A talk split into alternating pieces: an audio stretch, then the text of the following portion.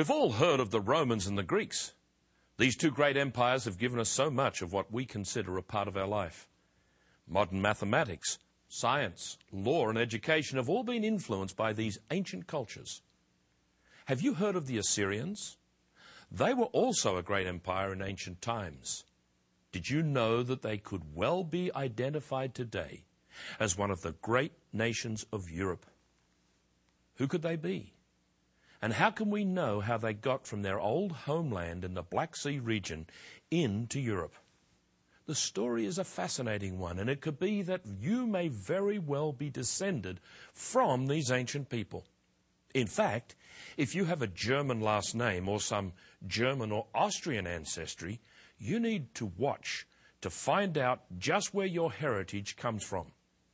Would you like to know where the Assyrians are today? Then stay tuned.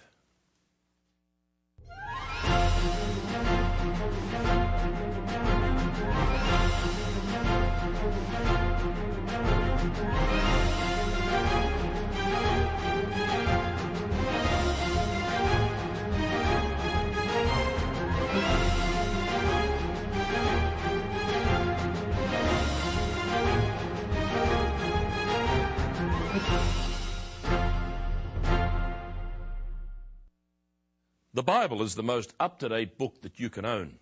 This wonderful book from God gives us practical guidance for life. There's sound advice for marriage, financial wisdom, and principles for dealing with your boss can be, even be found in the Bible. How to live the Christian life is, of course, the fundamental subject that you will find. But did you know that the Bible also covers the identities of both ancient and modern nations? Some countries have kept their old biblical names, such as Greece or Libya, Egypt, and Ethiopia.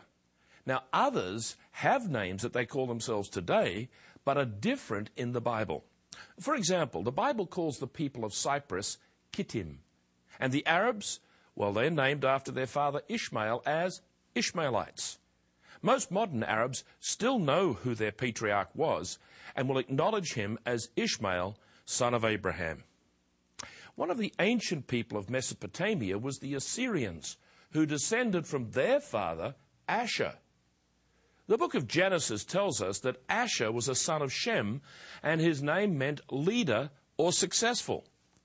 God never intended the Assyrians to be an insignificant nation. They lived in the northern part of modern day Iraq on the Tigris River, and their capital was Nineveh. They were a highly organized and militaristic people. They went through several ages of rise and fall. In the 8th century BC, they rose to great power, and their empire invaded the kingdom of Israel, capturing them and enslaving them beyond the Euphrates River. Why did God's chosen people go into slavery? Well, God had become angry with the wickedness and the pagan idolatry of the kings of Israel, and after warning them, he used the Assyrians to punish them. Believe it or not, the modern Assyrians are going to once again punish these people. Notice I did not say Israelis, because that modern nation of Israel is the Jewish nation made up of the descendants of Judah. The other tribes of Israel can be found amongst the peoples of northwestern Europe, as well as the English speaking people of the United States, Canada, Australia, and New Zealand.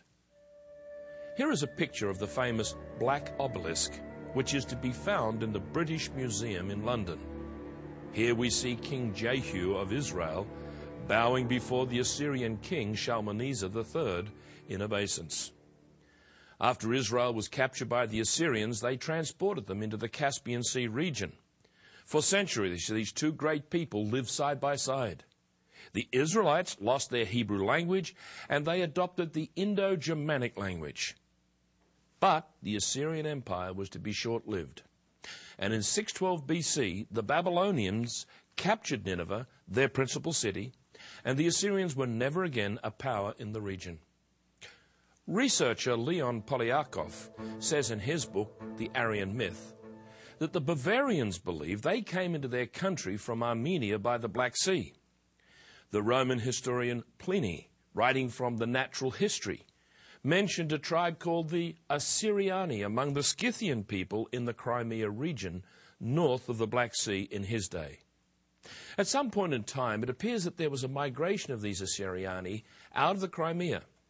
The Assyrians now began a move northwestward into Europe. The Israelites traveled with them so that the two nations spoke similar languages. The Israelites settled on the northwest coast as Angles and Saxons and Jutes.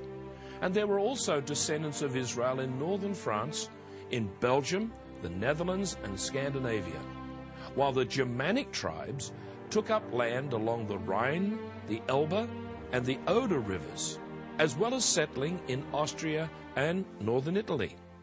Speaking of these Assyrians, Smith's classical dictionary states the following There can be no doubt that they migrated into Europe from the Caucasus and the countries around the Black Sea and the Caspian Sea. At the same time, the Israelites, who were the former captives of the Assyrians, moved with them into northwestern countries like France, Holland, and Scandinavia. Have you got a last name which is German? Do you have a German ancestry in your genes? You know, it could well be that your ancient forebears were amongst the Assyrians who migrated from their Middle Eastern homeland into Germany, Austria, and northern Italy. You know, I have a friend whose last name is Italian, but do you know what it is? Germano. One important point to be made is that the Germans are not so much a single tribe, but a mixture of people, including the Hessians, the Prussians, Bavarians, and Austrians. Do you remember the soldier who fought for King David named Uriah the Hittite? He was a valiant and loyal soldier. Where do we find the Hittites? Well, the 11th edition of the Encyclopedia Britannica mentions the Hatti, or Heth, who now inhabit the region of Hesse in southwest Germany. This warlike people were known in ancient days as the Hittites when they lived in Asia Minor and joined their cousins, the Assyrians, when they moved into Europe. The name Heth is now Hesse. Their name Kati, which was the name for the ancient Hittites, in Hebrew means, listen to this, to terrorize or to break down in war. And the old German spelling for Hesse is exactly the same, Hatti. If you'd like to learn more about this fascinating subject, call today for our free article, which we have reprinted from the pages of our magazine Tomorrow's World. It's called A Fourth Reich What is Germany's Future? This article will give you further proof and insight into the German people. You will see that God has a special purpose for this noble race, but not before they learn to trust in Him and not their own power. So call the number on the screen or go to tomorrowsworld.org and request your free copy of this article, A Fourth Reich. This informative article is yours absolutely free. No cost, no obligation. If you call this toll free number, 1 800 718 4800. That number, once again, is 1 800 718 4800. Call now. Or send your request to Tomorrow's World, P.O. Box 3800, Charlotte, North Carolina 28227.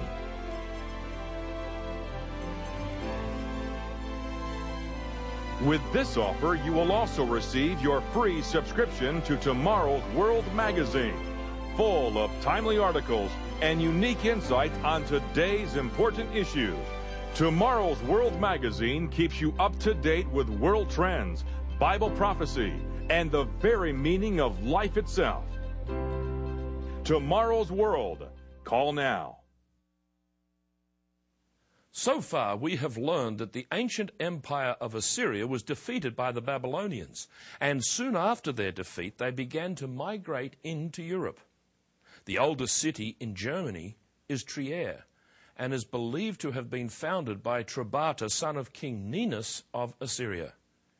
Many modern travel books mention an inscription on a house in Trier stating this Assyrian colony was founded 1,300 years before Rome. Much of the later migrations into Germany took place at the same time the Roman Empire was expanding into Europe. And they clashed with these people, whom they called Germans or war men.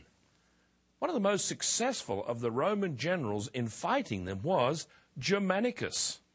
Did he give his name to them or they to him? It's now time for us to put history and the Bible together. We've shown that there may well be an historical link of the Assyrians to the modern Germans. But what does the Bible say about the Assyrians? In Isaiah chapter 10, we have a detailed prophecy for the years ahead of us when God will use the modern day Assyrians to punish a rebellious house. Let us turn there to this chapter, Isaiah chapter 10, and starting in verse 5, we read, Woe to Assyria, the rod of mine anger, and the staff in whose hand is my indignation. I will send you against an ungodly nation, and against the people of my wrath. I will give him charge to seize the spoil, and to take the prey, and to tread them down like the mire of the streets. Who is this ungodly nation? When taken in context of the whole book of Isaiah, we can see that this is the nation of Israel. Now, long-time viewers of Tomorrow's World will recall that the Bible identifies the nations of northwestern Europe and the English speaking peoples of America and Britain as the descendants of ancient Israel. Now, when we put these two important identities, that's Germany and the English speaking people together, we can see that the two world wars fought between Germany and the Allies were really dress rehearsals for what lies ahead.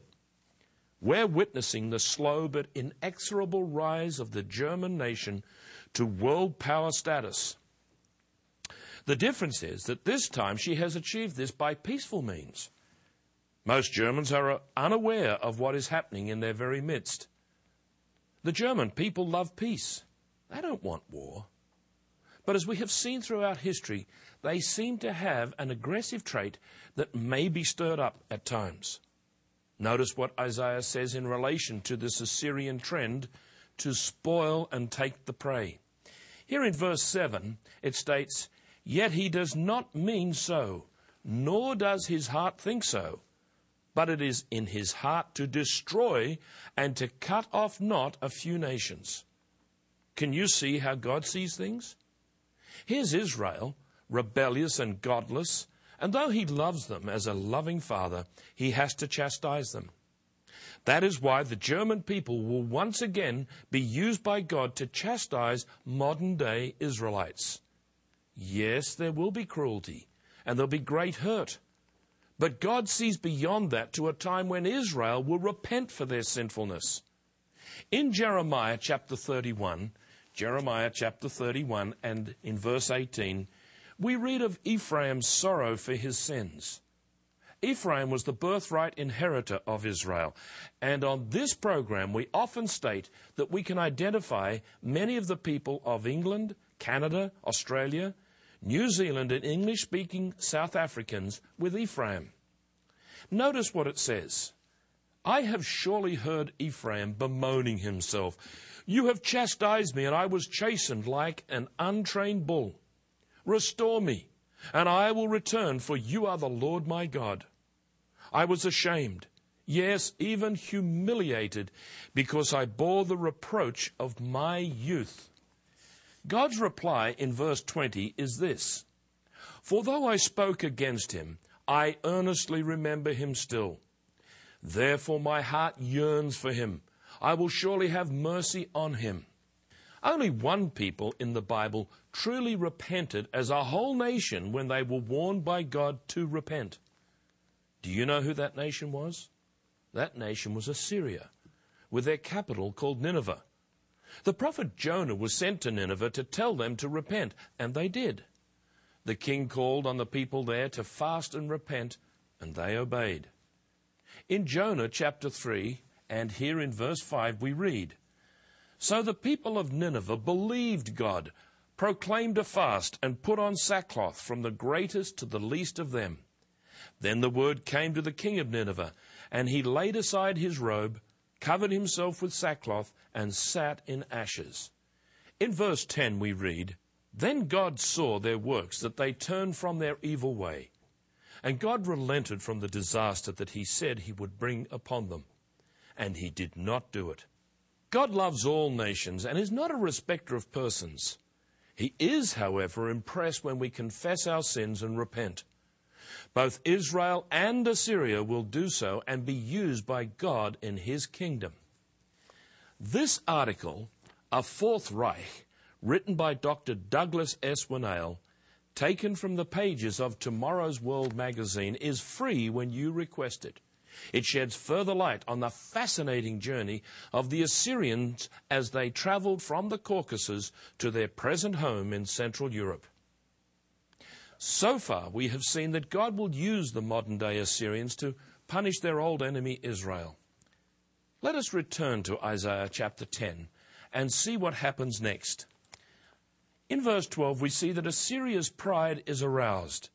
Instead of acknowledging that God has used him to punish Israel, he now allows arrogance to rise up in his heart.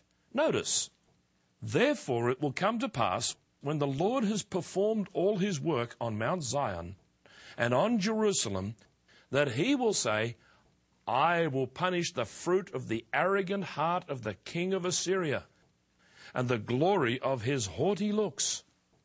It is worth looking at how the King James Version renders this passage. It says, I will punish the fruit of the stout heart of the king of Assyria. You know, I was recently reading a book of speeches made by famous men, and here was what Adolf Hitler said in his address to the Reichstag on the eve of the invasion of Poland on September the 1st, 1939. Quoting from Hitler, he said, If anyone thinks we are facing a hard time, I should ask him to remember that once a Prussian king opposed to a stronger coalition and in three wars finally came out successful because that state had that stout heart that we need in these times. As a National Socialist and as a German soldier, I enter upon this struggle with a stout heart. What irony it is that the same words, stout heart, should be used for Assyrian and German military pride in the Bible and by Hitler 2,600 years later. The connection between these people became obvious to me when I recently visited Berlin. The city of Berlin was built by the great Kaiser Wilhelm to be the capital of the new nation of Germany. Now, most Americans would be surprised to know that Germany, as a sovereign country and nation, did not come about until 1871. That's right, nearly 100 years after the United States. Prior to this time, the German people were citizens of small independent states. The Prussian General Bismarck once told the people that their problems could only be solved by blood and iron.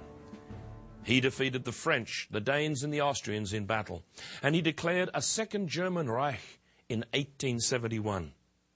Berlin was built on a grand scale to rival Paris and London, but has never achieved the same status. In fact, in 1910, Karl Scheffler wrote, Berlin is a city condemned forever to becoming and never being. It's no different today. Berlin has building cranes all over the city, but there seems to be no real plan. The German government has poured millions of euros into New Berlin, but it does not have the feel of a great city. One may say that it is headed for a destiny that Germans do not even know what will be. It's as if they're waiting for a charismatic person to come along to give them a purpose and direction. Certainly, a visit to their Pergamon Museum in Berlin will give some idea of who they were. This is a museum that houses many artifacts from Babylon and Assyria. The Ishtar Gate from Babylon was removed brick by brick and reassembled here. Assyrian bas relief carvings reveal warlike kings killing lions and taking captive their enemies. Look at this Assyrian solar disk and how it was used by the Nazis and the use of the swastika as a symbol then and again in World War II. Our article, A Fourth Reich What is Germany's Future, is now available for you to study. All you need to do is call the number on the screen or go to tomorrowsworld.org and request your copy. You will find many quotations, mainly from Germans themselves, about their nation and their identity. It makes fascinating reading and will explain what the future is for these talented people. This informative article is yours absolutely free. No cost, no obligation. If you call this toll free number, 1 800 718 4800. That number, once again, is 1 800 718 4800. Call now or send your request to Tomorrow's World, P.O. Box 3800, Charlotte, North Carolina 28227.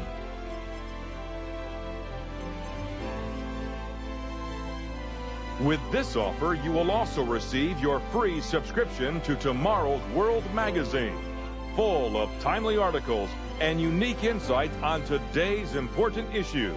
Tomorrow's World magazine keeps you up to date with world trends, Bible prophecy, and the very meaning of life itself.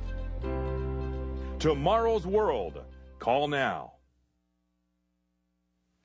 We have noticed that Germany is prone to sudden changes of direction and, given the circumstances, can quickly adapt to new challenges. It seems that Germany can morph like one of those advertisements where, where one image changes into another by a series of changing frames. Germany has been described as a country of promising beginnings, dramatic changes, and abrupt breakdowns. Now, why is this so? It seems that Germany reacts to crises, either real, imagined, or even sometimes engineered. Germany today is playing a game of international double play. On one hand, she proclaims solidarity with the United States, but also tries to conduct her own foreign policy in the Middle East. Not all Germans are naive enough to think that this will work. In the March 29, 2007 issue of Der Spiegel, their Berlin bureau chief, Klaus Christian Malzahn, wrote, For years, the German foreign ministers fed the Germans the fairy tale of what they called the critical dialogue between Europe and Iran. It went something like this If we are nice to the Ayatollahs and cuddle up to them, they will stop building the atom bomb. Well, that plan failed at some point. It's interesting that the Germans have always wanted to have their own foreign policy with the Middle East because prophecy tells us that they will play a vital role in the next few years. In Psalm 83, verses 1 through 5, we read, Do not keep silent, O God. Do not hold your peace, and do not be still, O God. For behold, your enemies make a tumult, and those who hate you have lifted up their head. They have taken crafty counsel against your people, and consulted together against your sheltered ones. They have said, Come, let us cut them off from being a nation, that the name of Israel may be remembered no more. And then it says, For they have consulted together with one consent. They form a confederacy against you. Have you heard Middle Eastern leaders using words like, let us drive Israel into the sea, or we will destroy Israel, as they set out to build an atomic bomb to achieve it? Verse 6 mentions the tents of Edom and the Ishmaelites. The Arabs know they are Ishmael, and Osama bin Laden is from a wealthy Arab family. Who are the Edomites? In Roman times, they were known as Idumeans, and the family of Herod was from that tribe. One of their main cities was Bosra, and today we find a city called Basra in southern Iraq. It appears that the Edomites gave their city's name to that region. Next in verse 6 are Moab and the Hagarites. That southern people of Jordan most probably are these people today. Three more enemies of Israel are then mentioned, including Amalek. Haman was an Amalekite in Queen Esther's day who wanted to have every Jew in the Persian kingdom killed, but he failed. The next two enemies are Philistia and Tyre. It's quite evident who they are today because they still live where they have for millennia. But then comes a most unusual ally of these Middle Eastern tribes. Notice what it says here in Psalm 83. It says, And Assyria has also joined with them. Here we have that ancient enemy of Israel joining an existing confederacy that wants to drive Israel into the sea. Will we see a German led European army come into the Middle East to take control of Jerusalem as a so called peacekeeping force? Expect to see that scenario develop. Right now, Germany is on the point of balance. They can choose to take a non involved role in world politics, as they've done, or they can begin to flex their economic and military muscle. What could tip the balance? Well, it could take a crisis. The crisis, or even a series of crises, could start with a sudden and dramatic loss of American power and influence. A collapse of the dollar of 1929 proportions, or maybe bird flu, or a constitutional paralysis of the government could all conspire to cause a global shift in power. Whatever it takes, we know that Germany is set to play a vital part in the future. But what of the long term future of Germany? Well, here is the good news for this great and talented nation. Prophecy reveals that when Jesus Christ returns to establish God's government on earth, he will use three nations. Let's turn to Isaiah chapter 19 and read verses 24 and 25. In that day, Israel will be one of three with Egypt and Assyria, a blessing in the midst of the land, whom the Lord of hosts shall bless, saying, Blessed is Egypt, my people, and Assyria, the work of my hands, and Israel, my inheritance. What a wonderful outcome for the people of Germany.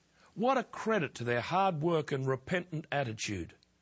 God does not hate nations, He doesn't hate the German nation as some have assumed. He loves them.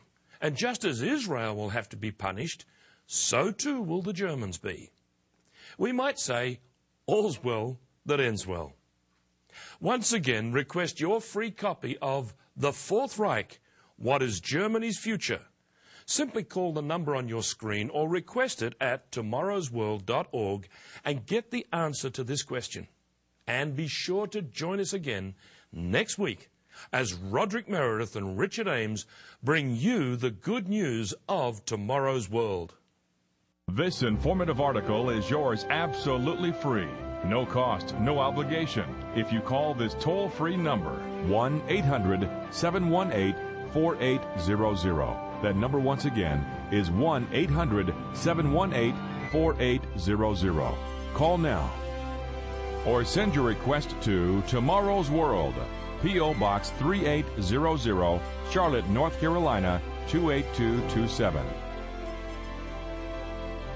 To view today's program, order the free literature offered, or for more information on today's vital subject, visit us online at www.tomorrowsworld.org.